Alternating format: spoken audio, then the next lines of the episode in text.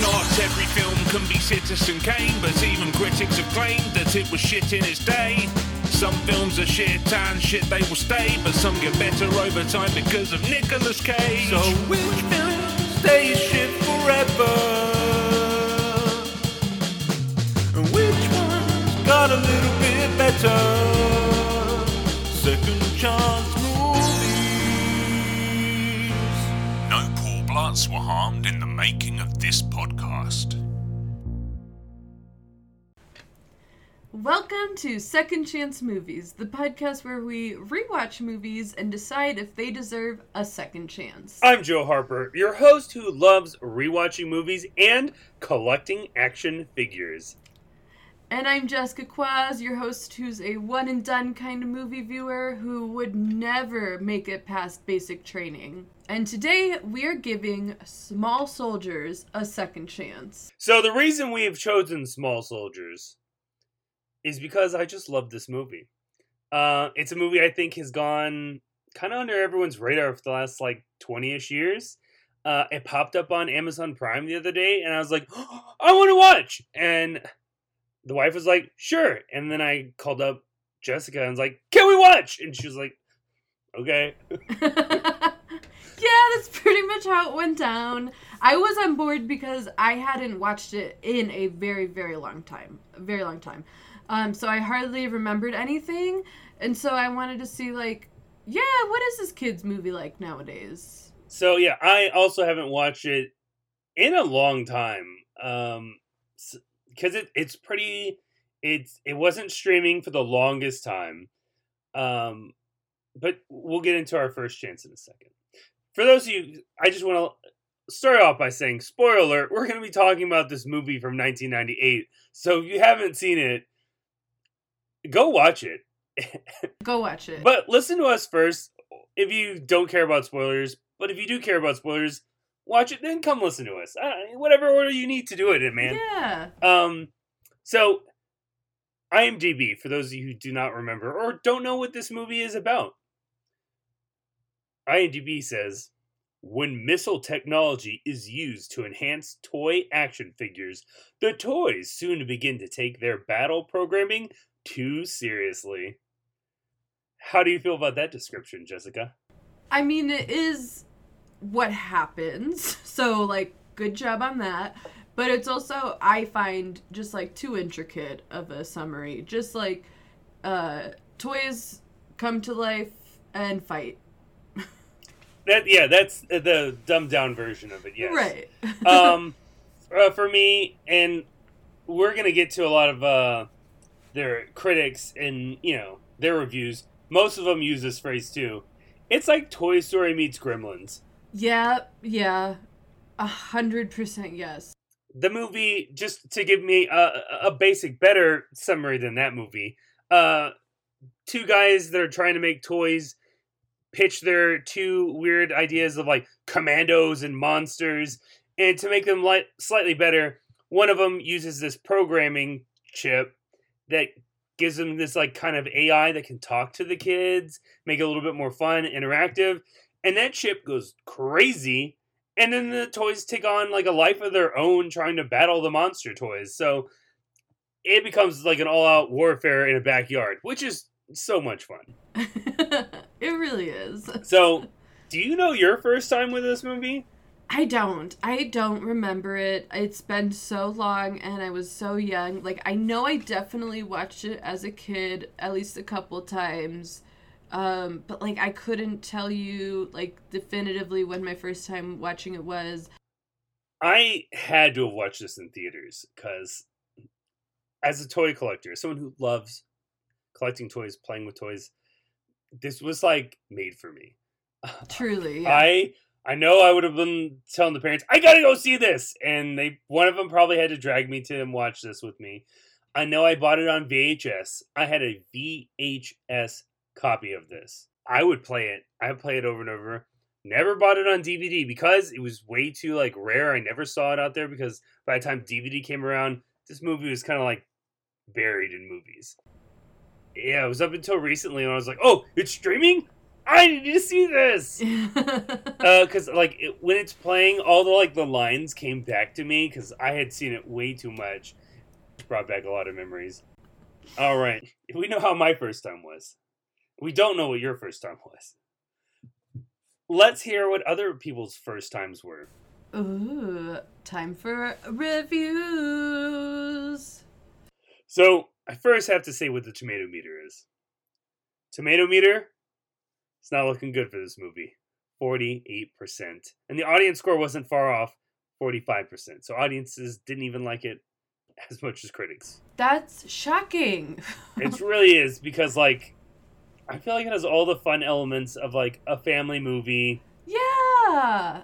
I feel like it's a good audience movie. So it's shocking that critics who are usually much harsher are liking this more. That's so odd. Whew. All right, let's start off with some positive reviews. Uh, Felix Vasquez Jr. of Cinema Crazed said, works as an adventure film and another fine Joe Dante creature feature. Joe Dante, for those that do not know, actually directed Gremlins back in the day. So it's really easy to compare these two because Gremlins had a set of rules for keeping the little critter. Um, those rules got broken, and all hell broke loose. And little monsters, so it's a little monsters fighting around, and it has a very similar tone where little like toys are running around attacking everybody. Someone at Eonline, unnamed, we don't know who said it, but someone in the Eonline machine said, G.I. Joe goes ballistic in Dante's smart, witty hybrid of Toy Story and his own gremlins. Yeah, everyone there's a lot of people that compare the two. And they're not wrong. There it's I get the vibe from it's like they had a baby and Small Soldiers was it. Yeah, which I I'm not mad at. I am not mad at that. Yeah, like it's a fine combination in my book. Um Dennis Schwartz of Dennis Schwartz movie reviews said smart satirical action comedy about talking action toys. I agree. I think it is smart and there's a lot of satire there, which I pick up on now at this age and I didn't as a kid. Yeah. So, as a kid, it just all flew by me. I was just like, the toys are alive! Right, right. Whereas this time around, I'm like, holy shit, it's all an allegory for war. like, and how white men profit, Uh, and how white men create wars for profit when I thought of it as an adult, I was just like, yeah, toys are alive. I was just so pumped. Joe Baltake from. I'm a Joe. You're a Joe. Well, this Joe, Joe Baltake from the Sacramento Bee, wrote deliciously perverse. What a fucking weird comment. Right? What does that mean? What was that again? What did he say? It's deliciously Delicious. perverse. He had way too much fun with the Stacy doll scene. yeah. He, oh God, no. That scene is terrifying. It's so scary to this day. All right. This pains me to say this about small soldiers, but let's. Oh, here's some negative reviews. Ugh we got to be balanced so let's let's read some of the reviews that psychotic people said to attack a fun movie. All right. Kevin Lally with film journal international wrote a charmless and often mean-spirited kids movie that no kid under 8 should be taken to see. Well let's not restrict ages for kids if you want an irresponsible parent bringing a kid to a movie, so be it. Whatever. But like, this is not that movie that's like so bad and awful. No, I didn't. I mean, uh, like I said, I watched it as a kid, and I never was like, "Yeah, let's fucking violence this up," or like, um, I didn't. It's weird to think like the things I watched as a kid, which we've talked about in this show, because Small Soldiers is very tame compared to other things I watched as a kid, and like yeah. I haven't murdered anyone yet. Well, not that we know of. I mean, we could talk about this idea for hours, but I just want to say, like, with this movie and other move, other kids' movies, whatever, you know, the argument of like, it, whether it be video games or TV or movies, influencing kids to be violent, I think is one of the dumbest arguments because it's maybe there's someone who says like oh i did it because i watched this like that that does happen but there's already something there you know it's not just like you watch small soldiers and think all right i gotta blow stuff up now like it's not the case calm down no There were thousands or millions of other people that watched that, and Exactly. no one else had that. Ron Wells of Film Threat. It looks like the movie was edited down from a much meaner version to our loss. And he's accurate. It was, as we just learned. Um, the director wanted to go a little bit harder, and the studio was like, "We gotta sell some toys. We we gotta have um product placement in it, and we need it to be nicer." No, guys, make make it make a movie. It's just funny because my review said it was too mean. Your review said it wasn't mean enough. What do you want? what do y'all want here? Everyone wants something different. You can't please everyone. no, you sure cannot. Speaking of not pleasing everyone, everyone's favorite sassy bitch, Roger Ebert, of course had to weigh in on this kids movie. he said, What bothered me most about Small Soldiers is that it didn't tell me where to stand, what attitude to adopt. Ebert, you're an adult. Make your own decision about the movie. Why is the movie telling you like, "Hey guys, the commando toys that are murdering everything"? We'll let you be the judge of you if they're good or bad. Right, dude. I don't know. To me, I found it very obvious. The humans and the monsters were like, "No, we're hiding out. We gotta fight against this tyranny of these soldier toys."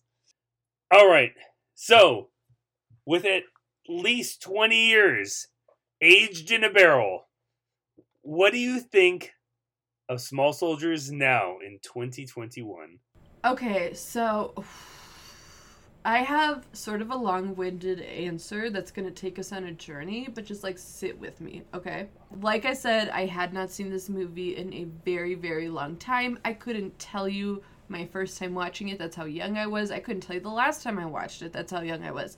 Um, so I didn't know what to really expect. Cause it's like one of those things where like you're like when you're a kid, you love a movie and then you watch it now and you're like, what the fuck is this? This is weird. Or you're like, yeah, it slaps. So I didn't know where I was gonna go. Also, in line with that thinking, I don't know if you've seen this, Joe. Uh, I know I have. Uh, but look, I'm all about being uh, aware about certain topics. But there has been Oh, well, strap in, buddy, because this one's about to get wild. There has been an argument that Small Soldiers is problematic because, hold on, it romanticizes and uplifts uh, militarization, the uh, military industrial complex, and war. So that was something I was aware of when I sat down to watch it, this it time around. uplifts. Yeah, people I are saying. like it's. I feel like it's mocking it the entire time. Yeah, I couldn't agree more. Uh, it, they're clearly the bad guys in this in this movie. right. Like, so when I sat down to watch it, I had that in mind and thought, maybe this is going to be like problematic and uncomfortable. And then as I was watching it, I was like, guys, this is all an allegory for the problems of war. Like, there's a clear, like you said, the the soldiers are the enemy, and uh, uh, there's a whole layer of like this like military uh, weapons company buying a toy company and creating a literal war for profit. It's all an allegory for fucking problems of war. There's so many things that hint at that too that it's like this is not romanticizing the military. This is a actually commentary about how war affects certain people and it's all about money in the end. So, yeah, so I just wanted to mention that because guys, that's not the hill you want to die on is arguing that small soldiers is all about uh romanticizing war cuz it's definitely not. I'll dumb it down. I just like that, that these toys came to life and we're like, we gotta fight them. That's what we're programmed to do. And they like believe that their like mission is to kill them. Uh, I just think it's so adorable that they're having this little fight and they're like, "Oh, well, these humans are helping those things out. They're also Gorgonites, and we have to kill them too." So, uh, it's just so what a wacky concept, and I love that they're like just playing out their own story. we don't need you humans. We're doing this. Right.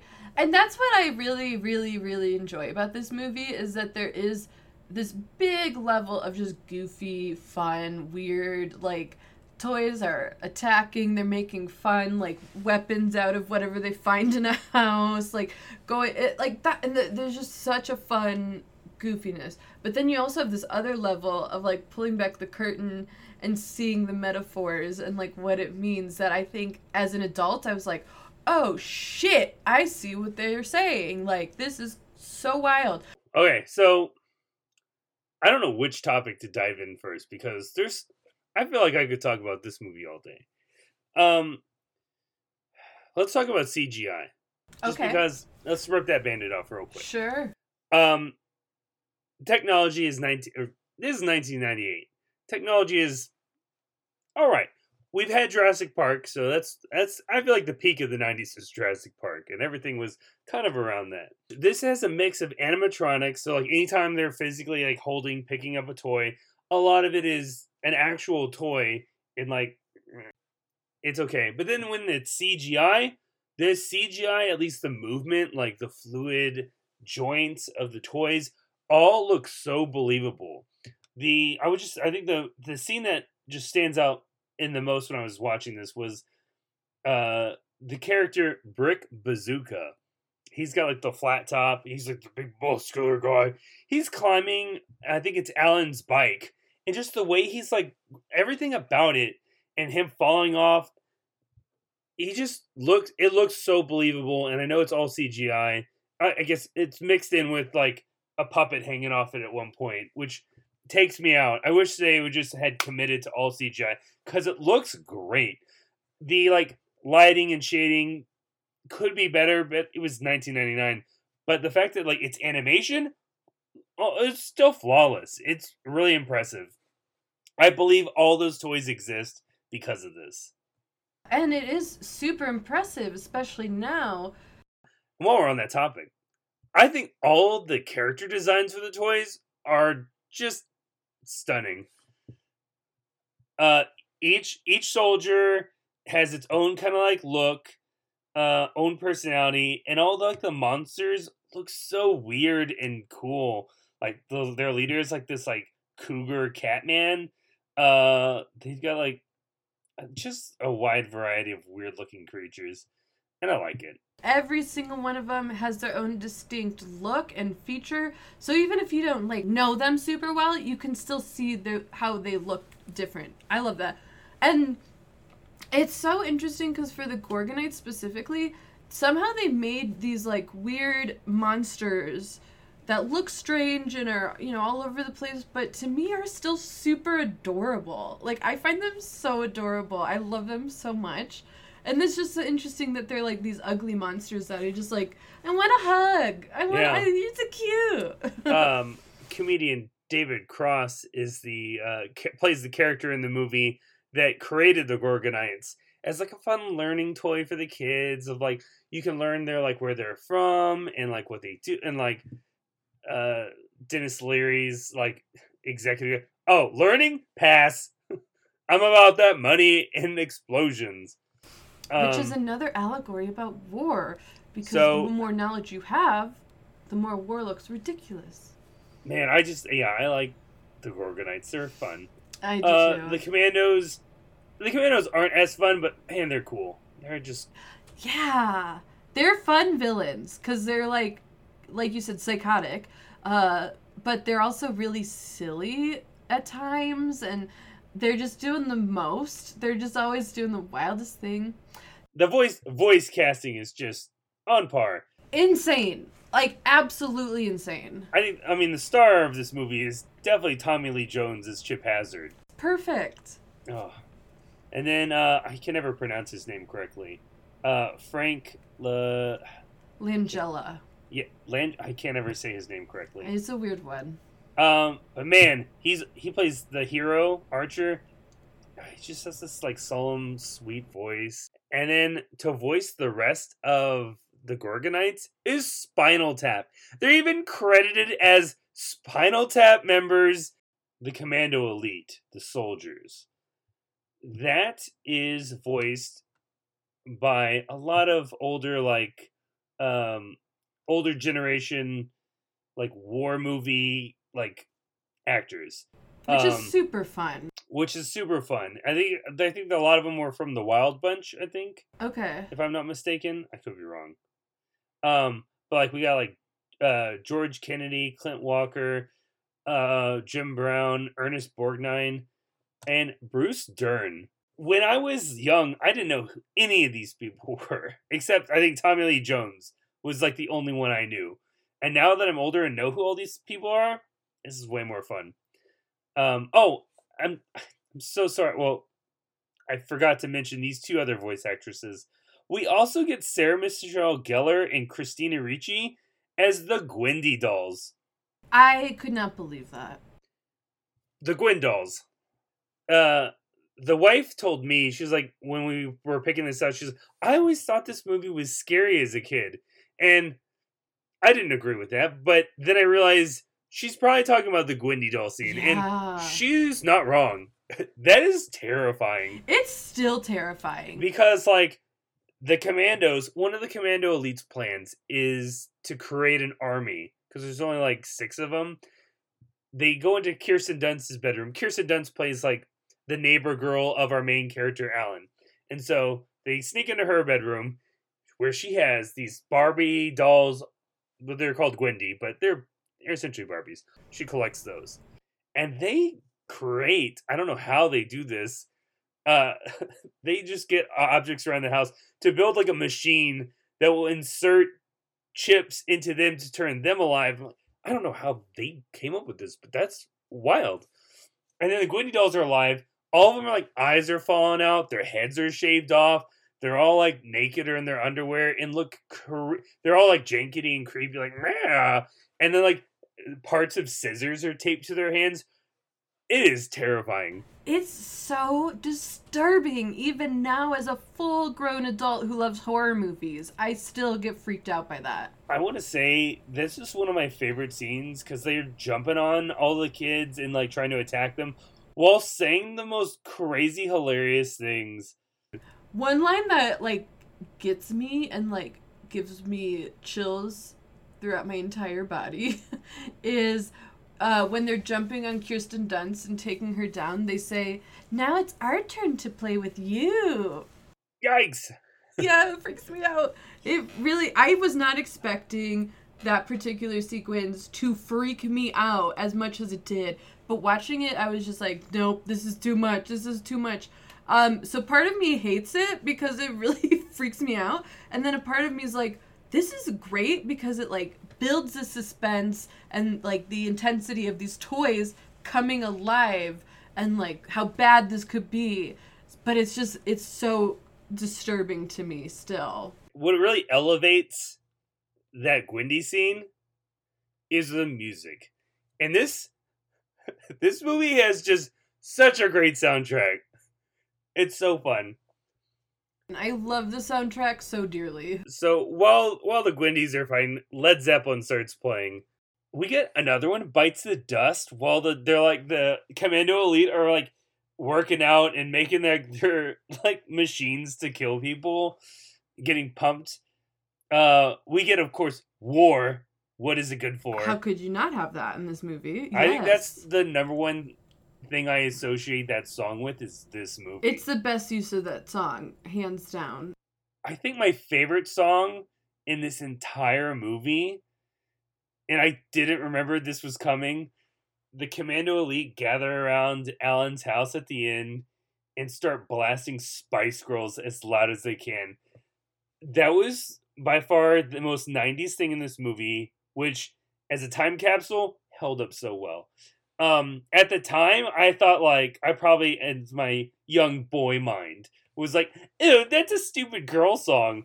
As an adult, I'm like, God damn it, this is the most perfect choice for like the like warfare of like driving them nuts. let's pick this obnoxious Spice girl song that actually is really great. right. I, as a kid, uh, had the exact opposite reaction because that's the one thing I remember from this movie was they play Spice Girls. Like that sticks out. And I remember as a kid being like, "Yeah, Spice Girls." I didn't understand that it was a joke and that they were playing the song for mental warfare. I didn't pick up on that. it's a it's a fun juxtaposition that makes that scene just it's probably the best scene in this movie. It's so funny. I also like the reactions because some are like some of the families like no. What's happening? They're playing loud music, and one the one of the moms. I love this song. All the parents were just super fun too. Okay, so Oh, uh, we've been praising this movie, and Oh, I've no. been enjoying it. whoa! But I do have something. What a hard turn we're Yeah, taking. well, What's going yeah. on? What's going What's on? some grievances you'd like to talk about? So on the topic of the parents, Yeah, yeah. Let's talk about the parents. let's talk about the parents. We'll talk about. You know what? Let's talk about parents and humans. Sure. Yeah, we've Yeah. neglected the humans. Um, so first off, I just want to say, um, there's there you know there's two sets of parents. There's Kirsten Dunst's character's parents, and then there's and then we have Zenon's boyfriend Alan. Gregory Smith, who turns out to be Mr. Everwood himself. Yeah, I always Yeah. just think of him as Zenon's boyfriend. I don't know what Zenon is. What? Oh, I'm sorry. What? What is it? What are you talking about? Zenon, Girl of the 21st Century, the Disney Channel original movie about the girl that lives in space. Why the hell would I know that? Cause you were alive in the 90s? I was alive in the '90s without cable. No Disney Oh Channel, no Nickelodeon. Yeah. You didn't have Disney Channel original movies in your household? I'll quote my dad real quick. You watch enough damn TV as it is, boy. so no, I didn't get any Nickelodeon or Disney Channel. oh my god. no god. Nick at Night. Uh, no MTV. No VH1. I don't think I knew that about you and your family. Yeah. No cable. I'm so sorry because you missed out on some bangers. Because Disney Channel original movies in the 90s were it, let me tell you. Anyway, so we got the two sets of parents. Yeah, we sure. Yeah, we We, sidetracked. Yeah. we sure do. Uh, both sets of parents are, you know, very aloof and kind of in their own world and kind of like just a little off the cuff, like a little crazy. Kirsten Dunst's dad is played by the late Phil Hartman, and I just, oh, I just I love seeing him in things. So I think he's like the best of all the parents for sure. So one, he's wonderful in this. Uh, her mom is is silly. There's not much we're working with. She's a little aloof, but she's funny. Yeah. I fucking hate Alan's parents so much. I don't like the characters, but I like the actors at least. Sure. I, mean, uh, Kevin Dunn. We've seen him in quite a handful of things for some reason. We've, uh, which I'm a huge fan of. But yeah, he's just an asshole dead in this. Um, they all his parents do a lot of things I don't understand. So he his dad is going out of town for a business trip. I don't know why. Uh, I mean, he owns a toy shop of his own. I think he's going to like look at new toys, and so he goes to the airport. His mom is also like a flight attendant, but didn't like drive with him and go to work. I didn't understand like, oh, he's going to the airport, but then he's back the next day. Right. Why did he leave at night and arrive in the next morning if he was on a flight? What conference did he go to? And like the thing is, this conference is like a main plot in the very beginning of the movie. Just to get dad out of there. Yeah. We let a 13 year old run a toy shop by himself, Right. uh, who accepts a delivery from the uh, truck driver, and then was like, "Oh, you have extra stuff? May I please have that because it looks cool and would drive traffic to my store." That's not how that. As someone who's worked in retail a while, that's not how it works. no, that's not how it works. Those truck drivers would be like, "No, that has to go somewhere else, or I get fired. I don't like you that much, kid. Sorry." So okay, we want uh you know the kid to be the one dealing with the toys on his own, but like the dad literally abandons his business and has his literal child run it. And the child is like making business deals. He's keeping shit organized. He's keeping it clean. And then like one thing happens uh the the small soldiers fuck up the whole store they Yeah, yeah. just fuck it up uh, him and Kirsten Dunst put it back together. There's this like wooden model boat that his Yeah. father loves so much, and Because he made it. Oh, okay, sure. Yeah. Well, yeah, of course. Um, and the story that's told to the dad is that Alan was dusting and knocked over the boat and a part broke off. And his dad freaks the fuck out over this. And it makes me so mad because it's like, you are the owner of this business, sir, and you put your child in charge. I, I I come to the dad's defense only because the story has told us Alan is a bad kid who they've had to relocate, which eh, well, I'll go. I'll get onto this in a second. The story says that Alan had was a troubled kid who had played a lot of pranks or whatever, and that's why they've had to move because of Alan, or he's had to switch schools. So Alan is labeled as like a bad boy, but they cast like the sweetest, nicest, polite kid. I'm like, "Mm, this kid is, is not a bad boy in the slightest bit. No, he's then- like really nice. Movie, get it together with these humans. Do you want him to be the bad boy? I think it just works as him just being a nice kid. Um, what I don't like about the dad is when Alan's like, these toys came to like he's trying to tell the dad like this is the truth. He should have just started with the truth as well. And the dad's like, that's not true. You're just lying to sell my tools for drugs. I'm like, So the parents go from like zero to 100 very quickly. At one point, they're like, Are you on meth? He's like 13. What the fuck? Um, we find out that Alan is considered a bad boy and was expelled from two schools, which is yikes. Because I was a bad kid and I was never expelled once. does he mention it? I think he mentions Yeah. them. Yeah, and What it's it? fucking psychotic, and it's played as like, ah, he called in a bomb threat to one of his schools on like a parent teacher conference day. That's not a cute prank. That's literally TJ Miller level psychotic. this is not the character that they give us. They created like a backstory that's not the same character. You know, at at 13 I've really matured and I'm over that silly nonsense of being a bad boy.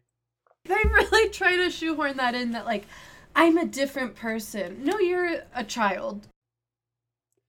I think that the the movie does a very fair job of like balancing out humans versus toys. Like it's the the movie is about the human character, but like we get a lot of we get a lot of the soldiers and Gorgonites in what like when I compare it to something like Jurassic Park, where it's all humans and like a little bit of dinosaurs, like, but the big dinosaur moments are epic, so forgiven. Uh, Jurassic is perfect. Uh, whereas like this, I want to go in seeing the small soldiers, and we get a lot of it, so I, there's no complaints for the amount or lack of amount. I like it. Yeah, no, I agree. I think it's a fun balance. It's a good good balance. I wish the humans were more li- likable cuz some are not. Um, but that's fine. Once like the action and like the the story like really is going underway, I don't even think about it. I really like the ending. It's, Um, it's sweet. it's a sweet ending where Alan, uh, you know, the Gorgonites survive. They're okay. They use an EMP to destroy all the chips. The humans do. And in doing so, that'll probably kill all the Gorgonites. But the Gorgonites were smart and hid. And they hid under the giant um, satellite dish, which obnoxious neighbor Phil Hartman set up. And it fell fell over during battle. Again, this was one of those moments I thought there are so many good seeds planted in this movie for this to end up. Good choice. Ri- writers, filmmaker, you did what a great job. So they all were protected by the EMP, and the Gorgonites live. They live, and then um, Alan pulls out that stupid model boat and puts them in, and they go off in the boats to just find their land. Again, yeah, that brings the dad's boat back full circle, Yeah, and, that too. and then they're sailing off to what they believe is Gorgon. I, I mean, it's just some sort of mountain, probably in California. Who knows? But it's cute that they're like riding a little river. I want to see them in the the forest. Like if I was making my sequel, it would expand to the forest, and they would have battles out there. Hell yeah. I like that idea. You know, part of me of course wanted like them to stay with Alan and have this lifelong like friendship. But the Gorgonites were like, no, we want to go out into nature and just I like wonder live how a long their batteries life. would last. They're supposed to last like- forever. Oh, really? Ooh. That's what like yeah, that's what they're talking about is that they never die. The batteries never die. It's like super technology. I just really I really enjoyed watching it. I really did. I had a good time. What do you think? Would you give this a second chance? Um, I myself absolutely. I would say any child from the 90s, anyone who watched this as a kid, absolutely watch it now because you will have way more fun than you even Im- could imagine. I still think kids nowadays would get a kick out of it. I do too. I was thinking about that while watching it. Like, if you know, you never saw it and then watched it as a kid your first time now, like, I don't know because I don't know what it's like to be a youngin' nowadays. But I think it's, like, still fun enough to hold up for a new audience. Like, I think it's definitely a movie that, uh, like, people our age now having kids would show their kids. Like, it, that fits that mold for me. So, It's it's sad that this one is not like more talked about because I think it's really fitting. I also am really biased because it's toys. Uh, I know when I was watching it, I definitely screamed out loud. Um, what did I say? I just go, I love this movie, and then the wife was like, "Well, this is basically made for you." Truly. So, mm, oh man, uh, I love it. I'll give it as many. I'll watch it all the time. I think it still holds up. Uh, I might be really biased about it, but I still think it's like a fun, silly action movie that you know is as good, if not better, than Gremlins. I said it. Um, and I think even like older generations might get a kick out of like, you know, oh Ernest Borgnine's in this. You know, like okay, or Tommy Lee Jones. Oh my God, my parents' generation loves Tommy Lee Jones. yeah, the generation loves him. They'll watch Double Jeopardy and own nine copies of it. Well, I, you know, didn't have quite the attachment to it that you did growing up. Um, so, like you said, you might be biased, but as someone who's more unbiased, I enjoyed the hell out of it. And I was not really expecting to. I kind of went in just being like, I don't know what this is going to be like. And I was just so surprised how much fun I had as an adult watching it. So, I, it definitely still holds up. It's a very underrated family film that, like, when I say family, everyone of all ages could really enjoy this and get something from it. So yeah, we both say definitely give Small Soldiers a second chance. Absolutely. You will love it, I promise. Well, thank you for listening to another episode of Second Chance Movies. As always, you can find us on Twitter, Instagram. We're now on Letterboxd, so you can follow us on there. Uh, everything is linked down below in the show notes if you want to continue being friends with us after you listen. Uh, big thank you, as always, to Beatty McBeatface for our awesome intro that we love so, so much. Um, you can find us on uh, YouTube. If you're listening to this in audio, you can find us wherever you listen to podcasts. Obviously, you found us some way, so you kind of already know that. Uh, please leave a review. It really helps us to know like what you want, what you're liking, what you're not liking, so we can, you know, just make this a good time for everyone. Also, if you love toys, I have an Instagram, It Action Figures, where I take pictures of my toys. And you're more than welcome to comment on my pictures or talk, talk to me about toys. What's your favorite toy? I want to hear what toys you loved in the 90s. We'll be back next Sunday with another second chance movie. I think World War II is my favorite war. Second chance